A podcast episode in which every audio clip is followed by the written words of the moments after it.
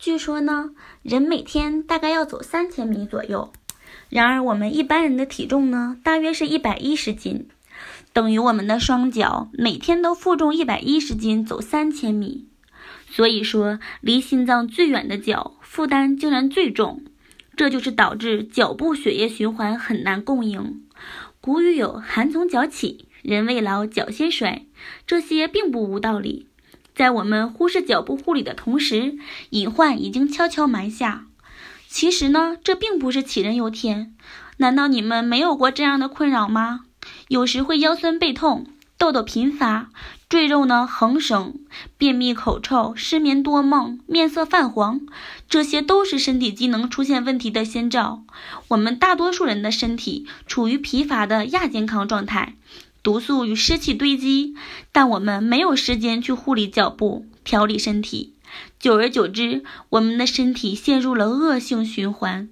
长期的疲乏与睡眠不足，甚至可以让我们的身体外部状态比实际老十岁。与此同时，我们的身体内部也会产生许多严重的问题，比如月经紊乱、体寒体虚、关节问题、颈椎和腰椎的问题。但是呢，有句老话叫做“解铃还须系铃人”，脚呢虽然容易出问题，但却也是解决问题的关键。我们反之护理好脚部，就能调理好身体，获益良多。湿气呢，并不是夏天才会有的，一年四季都会沾上，尤其是经常一坐就一天的上班族，更容易滋生湿毒。因此，久坐的人必须要学会排湿气。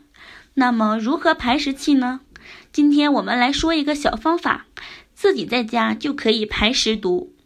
很简单，从三阴交穴开始，向阴陵泉穴推。